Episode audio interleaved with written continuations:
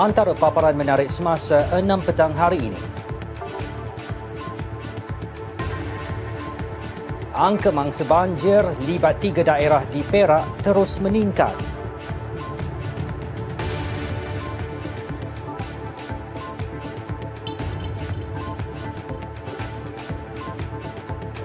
Kanak-kanak lelaki berusia sepuluh tahun ditemukan lemas di Sungai Lurus, Senggarang, Johor.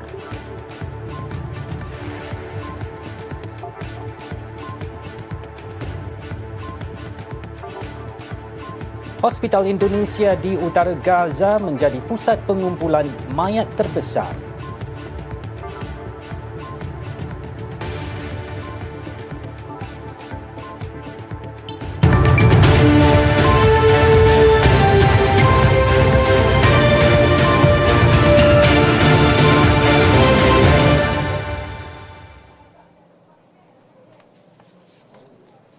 Assalamualaikum dan salam sejahtera, saya Izwan Azir Saleh. Perdana Menteri Datuk Seri Anwar Ibrahim menzahirkan ucapan takziah kepada keluarga bekas ahli Parlimen Sekijang Natrah Ismail yang menghembuskan nafas terakhir malam tadi pada usia tujuh puluh tiga tahun. Perdana Menteri menerusi catatan di X turut mendoakan semoga roh Allahyarhamah ditempatkan dalam kalangan orang-orang yang beriman. Bekas ahli Dewan Undangan Negeri Bukit Melawati, Juwairia Zulkifli, menerusi laman Facebooknya semalam memaklumkan Natrah meninggal dunia akibat kanser. Natrah yang merupakan ahli Majlis Pimpinan Wanita Keadilan Pusat menjadi ahli Parlimen Sekijang Johor dari dua ribu lapan belas hingga dua ribu dua puluh dua. Sejumlah seratus dua puluh lapan permit ceramah serta kempen untuk parti politik yang bertanding sempena pilihan raya kecil Dewan Undangan Negeri Jepak telah mendapat kelulusan Polis Diraja Malaysia setakat semalam. Pesuruhjaya Polis Sarawak, Datuk Muhammad Azman Ahmad Sapri berkata, pihaknya hanya menerima lima laporan polis sepanjang tempoh berkempen P R K berkenaan. Datuk Muhammad Azman berkata bagi penugasan hari pengundian esok, seramai enam ratus dua puluh empat petugas P D R M ditempatkan di kesemua empat belas pusat mengundi, manakala lima ratus sembilan puluh lima petugas digerakkan bagi peringkat penjumlahan undi. P R K Dun Jepak menyaksikan pertembungan tiga penjuru antara calon gabungan Parti Sarawak Iskandar Turki, calon Parti Bumi Kenyalang Stevenson Joseph Sumbang dan calon Parti Aspirasi Rakyat Sarawak Chiang Lia Ping. P R K Dun Jepak yang berlangsung esok diadakan susulan kematian penyandang kerusi berkenaan Datuk Talib Zulfilip pada lima belas September lepas. Dun Jepak mempunyai dua puluh dua ribu lapan ratus empat pemilih yang terdiri daripada dua puluh dua ribu tujuh ratus enam puluh satu pengundi biasa dan empat puluh tiga anggota polis. Kita ke satu lagi perkembangan dalam negeri. Jumlah mangsa banjir di tiga daerah di Perak terus meningkat pagi tadi apabila melibatkan empat ratus sembilan belas orang daripada seratus dua puluh satu keluarga dipindahkan ke Pusat Pemindahan Sementara P P S. Sekretariat Jawatan Kuasa Pengurusan Bencana Negeri memaklumkan setakat hari ini lima P P S telah dibuka termasuk Dewan Orang Ramai Kampung Kuak Luar di daerah Hulu Perak yang dibuka menjelang tengah malam semalam. P P S berkenaan menempatkan empat puluh orang mangsa daripada empat belas keluarga yang terjejas dari Kampung Paya Kuak Luar, Kampung Bukit Serdang Air Panas, Kampung Kuak Tengah dan Kampung Raja Kayu. Menurut sekretariat itu juga, jumlah mangsa banjir di hilir Perak masih kekal seramai seratus tujuh puluh satu penduduk daripada lima puluh keluarga dan telah dipindahkan ke P P S Dewan Serbaguna Padang Tembak, manakala lima puluh satu orang daripada empat belas keluarga pula di Dewan Majlis Perbandaran Teluk Intan.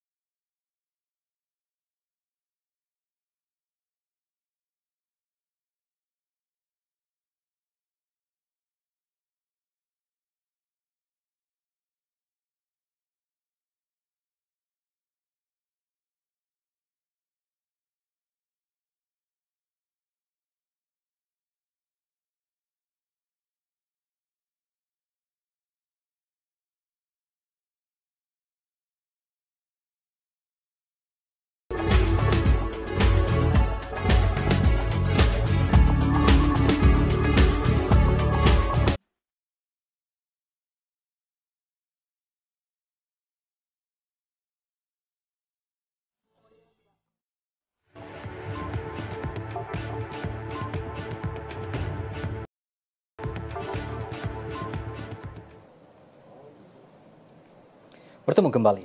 Jabatan Kebajikan Masyarakat J K M Melaka mengesahkan kejadian bayi lelaki tidak sedarkan diri secara tiba-tiba di Taman Asuhan baru-baru ini berlaku di premis tidak berlesen. Pengarahnya Zulkifli Hanifah berkata pihaknya dimaklumkan kejadian itu berlaku pada Selasa lalu melibatkan bayi berusia dua belas bulan. Hasil semakan juga mendapati taska berkenaan baru berpindah dan mula beroperasi di lokasi itu pada Ogos lalu. Setakat ini, permis berkenaan akan disita dan pengusaha diberikan tempoh dua puluh satu hari untuk membuat perakuan sebelum mendapat kebenaran untuk kembali beroperasi mengikut Seksyen enam, Kurungan satu Akta Taman Asuhan Kanak-Kanak seribu sembilan ratus lapan puluh empat. Terdahulu, Ketua Polis Daerah Melaka Tengah, Assistant Commissioner Christopher Patit mengesahkan kejadian itu susulan laporan oleh bapa bayi terbabit kira-kira pukul dua belas tiga puluh tengah hari semalam. Bayi berkenaan dimasukkan ke Hospital Melaka kerana mengalami pendarahan di bahagian kepala. Seorang kanak-kanak lelaki berusia sepuluh tahun ditemukan lemas selepas terjatuh ketika memancing di sebuah jambatan terapung di Sungai Lurus Senggarang, Johor semalam. Komando operasi dari Balai Bomba dan Penyelamat Rengit, Pegawai Bomba Kanan dua Muhammad Khairul Azmin Gadman berkata, pihaknya menerima panggilan kecemasan berhubung kejadian itu pada enam empat puluh tujuh petang. Beliau berkata sebaik menerima panggilan terbabit sebuah jentera Fire Rescue Tender dan tujuh anggota bomba dari B B P Rengit telah dikejarkan ke lokasi kejadian. Difahamkan mangsa warga tempatan keluar memancing bersama bapanya sebelum terjatuh dan mayat mangsa kemudiannya diserahkan kepada pihak polis untuk tindakan selanjutnya. Operasi ditamatkan sekitar sebelas malam tadi. Dalam pada itu, sekurang-kurangnya tiga ratus tiga puluh enam penumpang dan lima kru kereta api ekspres rakyat timuran E R T terselamat apabila tren dinaiki mereka merempuh empat belas ekor lembu dalam kejadian kira-kira tiga sepuluh pagi pada Rabu lalu. Bagaimanapun, tiada kemalangan jiwa dan kecederaan dilaporkan.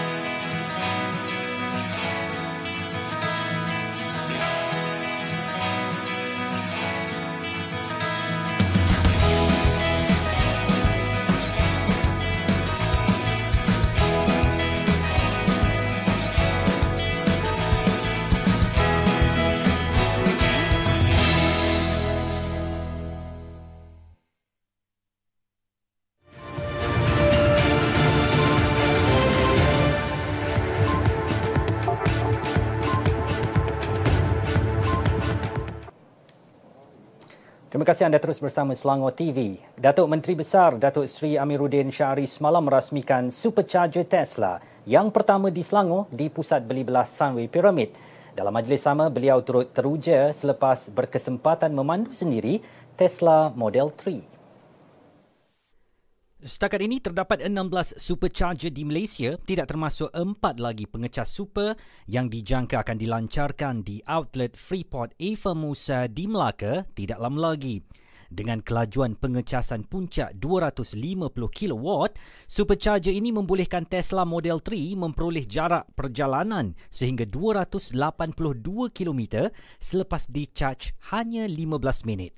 Datuk Menteri Besar menzahirkan harapan menyediakan lebih banyak supercharger untuk kenderaan elektrik kerana berpotensi meningkatkan penggunaan kenderaan elektrik dalam usaha alternatif rendah karbon.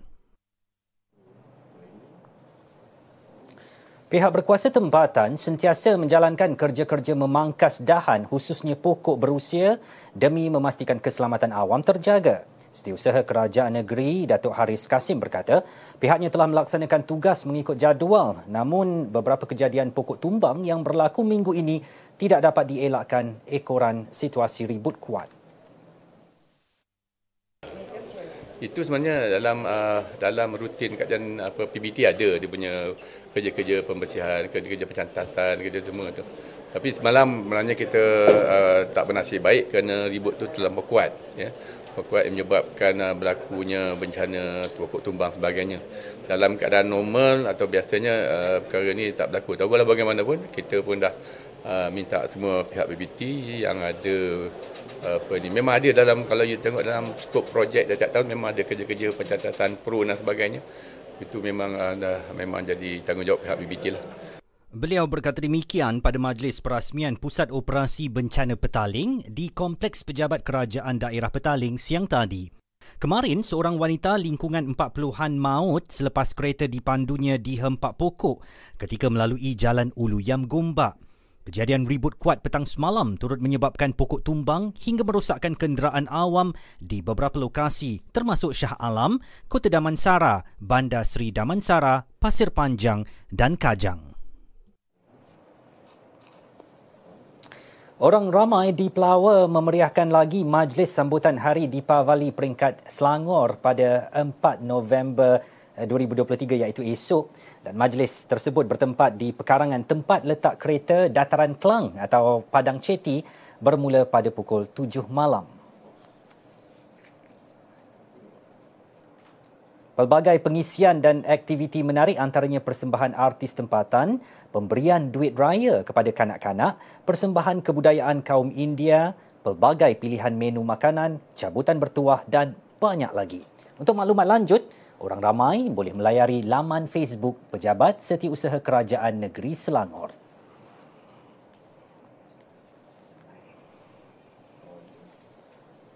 Sementara itu, Majlis Perbandaran Kuala Selangor M P K S mempelawa orang ramai untuk mengasah bakat seni mereka bersama artis mural daripada Art Battalion melalui penganjuran program Wall Fest Tanjung Karang.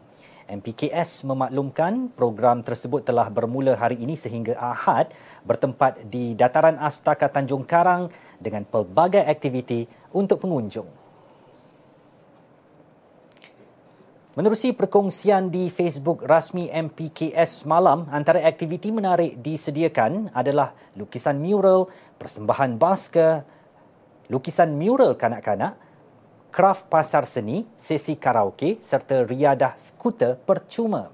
Selain Art Battalion, turut diadakan pada program tiga hari bermula jam sepuluh pagi hingga enam petang itu adalah Hari Tanpa Kenderaan, Gerai Jualan dan Cabutan Bertuah. Hi, welcome back to my channel. Hari ini, I nak bawa you guys ke tempat-tempat yang menarik. Nak ikut tak? Jom! Pusing Selangor dulu.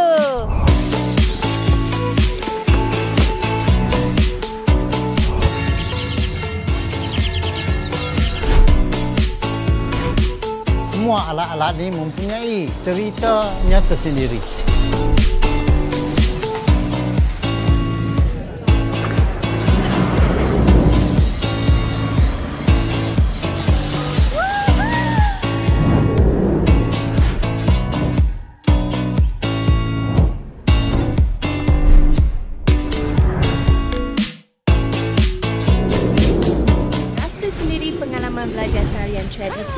Sambil menikmati pemandangan di Istana Bandar. Selain daripada bermain golf, dekat sini juga ada banyak tasik yang cantik, boleh memancing. Cantik kan?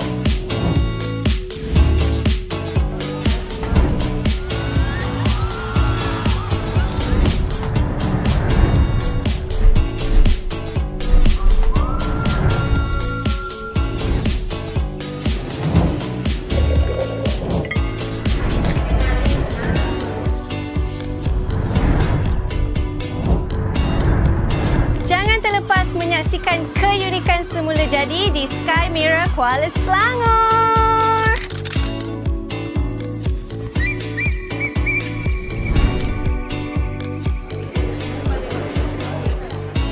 So good.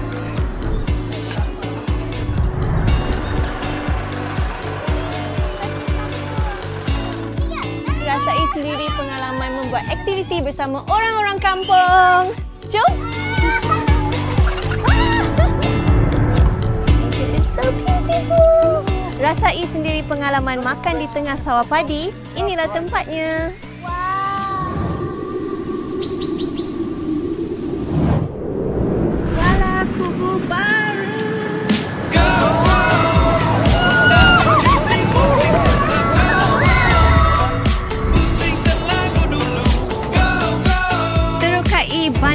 Sejarah Kuala Kubu Baru yang penuh dengan seribu satu kisah.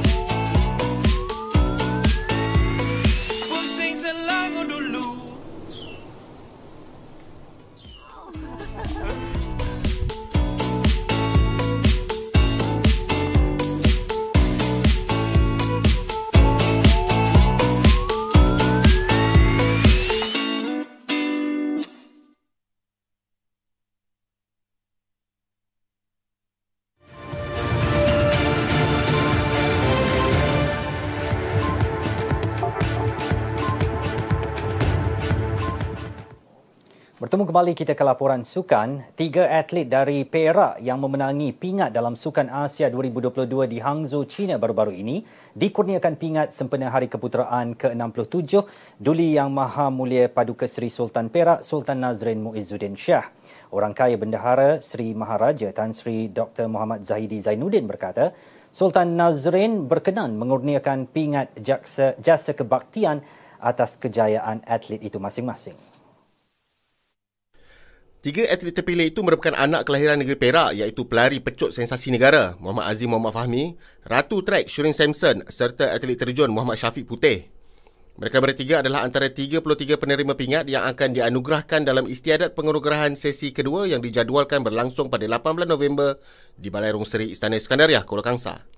Dalam pada itu, sambutan Hari Keputeraan Sultan Nazrin tahun ini juga dijangka bermula dengan majlis bacaan surah Yasin serta doa selamat yang diadakan di Masjid Ubudiyah Kuala Kangsar selepas solat Jumaat. Kira-kira lima ratus peserta sukan lasak larian berhalangan disasarkan menyertai Gemas Warrior Challenge dua ribu dua puluh tiga di Gemas Golf Resort pada tujuh belas Disember depan. Kejohanan julung kali dianjurkan Majlis Daerah Tampin dengan kerjasama Lembaga Pelancongan Negeri Sembilan bertujuan untuk mempromosi sukan lasak. Setiausaha M D T Zulhimi Barzuki berkata, peserta perlu melalui pelbagai halangan termasuk meredah cabaran berbukit, persekitaran kelapa sawit, memanjat bukit serta berlari sejauh tujuh kilometer. Tambah beliau, setiap kategori menawarkan hadiah bagi lima pemenang. Pemenang tempat pertama bakal menerima wang tunai lima ratus ringgit, kedua tiga ratus ringgit, ketiga dan keempat sebanyak dua ratus ringgit, manakala tempat kelima seratus ringgit berserta hadiah iringan. Orang ramai boleh melayari Facebook rasmi Majlis Daerah Tampin untuk maklumat lanjut serta pendaftaran aktiviti yang disediakan. Majlis Olimpik Malaysia M O M mencadangkan supaya Majlis Sukan Negara bekerjasama dengan lembaga hasil dalam negeri dalam memberi kesedaran kepentingan membayar cukai kepada atlet. Presiden M O M Tan Sri Mohamad Norzan Zakaria berkata, kedua-dua pihak berkenaan juga boleh mengadakan sesi penerangan definisi sebenar pendapatan yang boleh dicukai atau tidak kepada atlet, memandangkan sebahagian besar daripada mereka dilihat kurang cakna tentang hal berkenaan. Tan Sri Muhammad Norzan berkata ia tidak adil menyalahkan atlet kerana mereka telah berjuang bersungguh-sungguh untuk mengharumkan nama negara dalam kejohanan atau tamasya sukan yang disertai. Beliau memalukan perkara itu bagi mengulas laporan sebuah akhbar tabloid tempatan yang mendedahkan bahawa berlaku je dua ratus empat puluh tiga kes tunggakan cukai membabitkan jumlah keseluruhan kerugian mencecah lima belas perpuluhan lapan tujuh tiga juta ringgit dalam kalangan komuniti sukan termasuk golongan atlet. Muhammad Norzan berkata demikian selepas menghadiri Majlis Pelantikan Bergu Lelaki Negara Man Wei Chong di Kaiwun sebagai Duta N C T Alliance dan pelajaran Road to N C T Junior Badminton Championship di Ibu Negara semalam. Sementara itu, pemain bowling negara Muhammad Syaziril Shamsudin dan Sin Li Jin masing-masing melakar sejarah tersendiri selepas menjuarai saingan master terbuka lelaki dan wanita pada kejohanan bowling kebangsaan ke empat puluh lima di Sunway Mega Lanes, Bandar Sunway, Selangor malam tadi.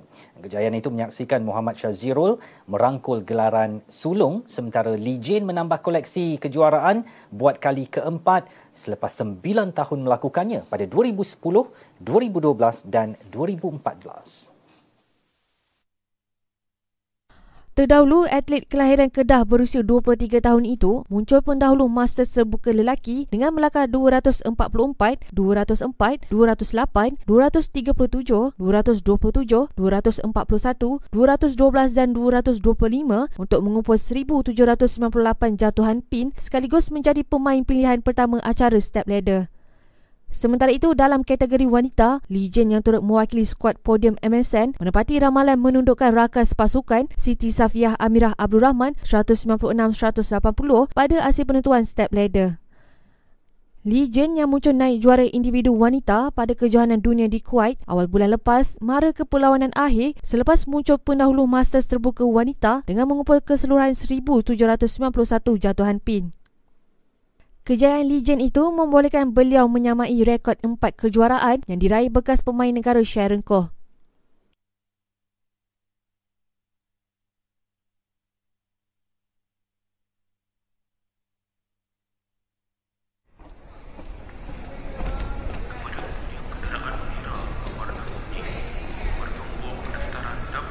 Mama, saya nak ni. Okey, boleh. Sebab yang ni halal. Macam mana Mama tahu yang ni halal? Sebab ada tanda logo halal yang dikeluarkan oleh JAKIM. Tapi halal tu apa, Mama? Ha, halal tu berasal dari kalimah Arab yang bermaksud dibenarkan atau dibolehkan oleh hukum syarak. Makanan halal pula tidak mengandungi bahagian atau benda daripada binatang yang orang Islam dilarang makannya. Cara penyembelihan yang dibenarkan untuk binatang yang dihalalkan tidak mengandungi benda yang dihukum sebagai najis mengikut hukum syarak, disediakan, diproses dan dikilangkan dengan menggunakan alat yang bebas daripada benda yang dihukum najis mengikut hukum syarak. Ciri-ciri logo halal ialah: pertama, bintang berbuculapan di tengah-tengah; kedua, perkataan Arab halal di tengah bulatan; ketiga, diikuti tulisan Rumi halal; keempat, bulatan logo tertulis perkataan Malaysia dalam tulisan Rumi dan tulisan Arab; dan yang kelima, dua bintang kecil berbucu lima diletakkan bagi memisahkan perkataan Rumi dan perkataan Arab tersebut. Makanan yang halal adalah makanan yang bersih dan baik untuk menjaga kesihatan kita. Jadi, makanan yang halal baik untuk semualah kan, Mama? Betul.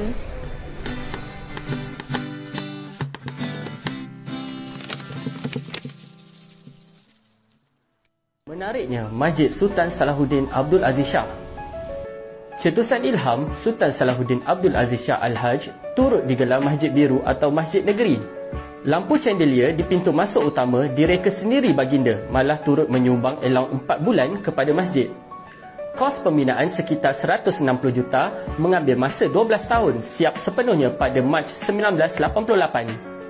Khutbah solat Jumaat pertama dibaca pada empat Disember seribu sembilan ratus lapan puluh tujuh, sehari selepas pembukaan masjid. Dianggap binaan terindah Selangor, menjadi masjid terbesar di Malaysia menempatkan dua belas ribu enam ratus jemaah pada suatu masa. Kubahnya, kubah terbesar di dunia. Ukiran mimbar dilakukan oleh pengukir tempatan bermotifkan corak masjid-masjid lama di Malaysia. Struktur binaan masjid berkonsepkan reka bentuk tradisi Islam dan Asia Barat, India berserta ciri binaan Melayu asli. Inilah Popet Seminit, Selangor T V. Salut!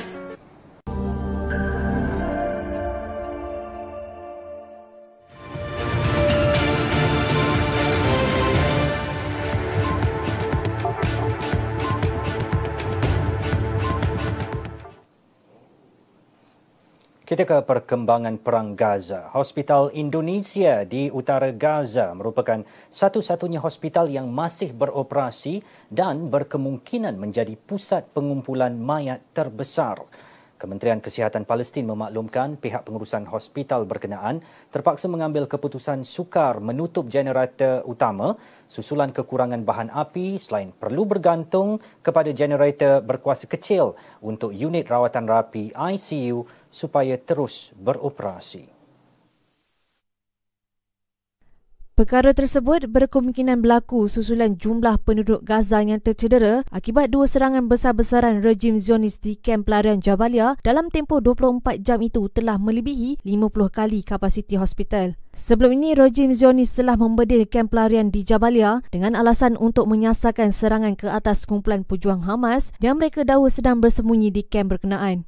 Akibat serangan itu, Kementerian Kesihatan Palestin turut melaporkan lebih lima puluh nyawa terkorban dengan jumlah besar melibatkan wanita dan kanak-kanak. Berdasarkan data Pertubuhan Bangsa-Bangsa Bersatu P B B, kawasan kamp tersebut hanya berkeluasan kosong perpuluhan lima batu persegi dan mampu menempatkan sekitar seratus enam belas ribu pelarian berdaftar. Kementerian Pertahanan Ukraine memaklumkan sekurang-kurangnya dua ratus enam puluh empat orang awam terbunuh akibat letupan periuk api di negara itu sejak tercetusnya konflik dengan Rusia. Perkhidmatan Pengangkutan Khas Negara itu menerusi Facebook juga memberitahu sekurang-kurangnya lima ratus enam puluh satu insiden melibatkan periuk api berlaku sehingga mencederakan lima ratus tujuh puluh satu orang sejak Februari dua ribu dua puluh dua. Kebanyakan insiden berlaku di ladang pertanian, jalan, gudang dan hutan. Menurut kerajaan Ukraine, kawasan seluas kira-kira seratus tujuh puluh empat ribu kilometer persegi, kawasan di negara itu dipercayai dicemari periuk api dan bahan letupan yang lain.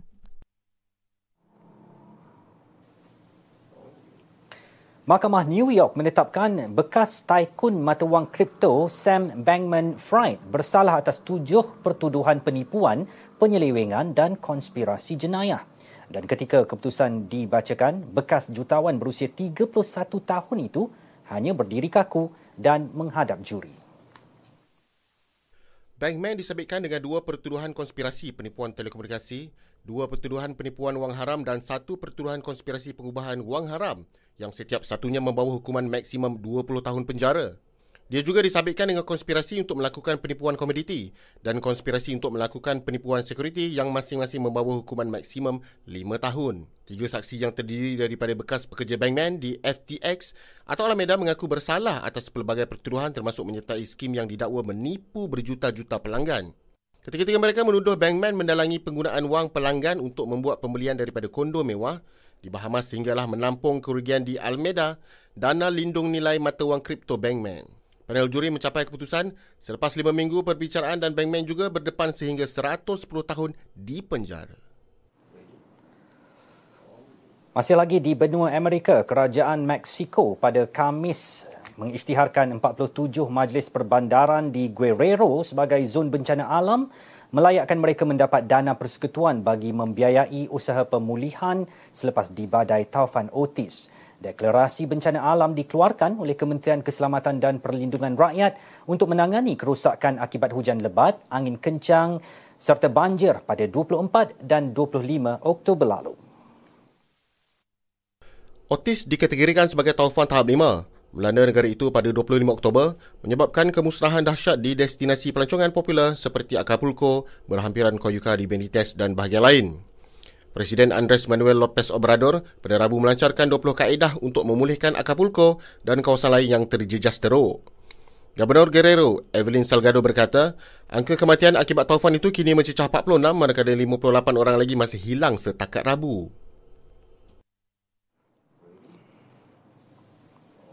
Paparan itu mengakhiri semasa enam petang dan sebelum berpisah, kami tinggalkan anda dengan visual perasmian Distrik Disaster Operation Center Daerah Petaling yang disempurnakan Setiausaha Kerajaan Negeri Datuk Haris Kasim. Saya Izwan Azir Saleh. Assalamualaikum dan selamat berhujung minggu.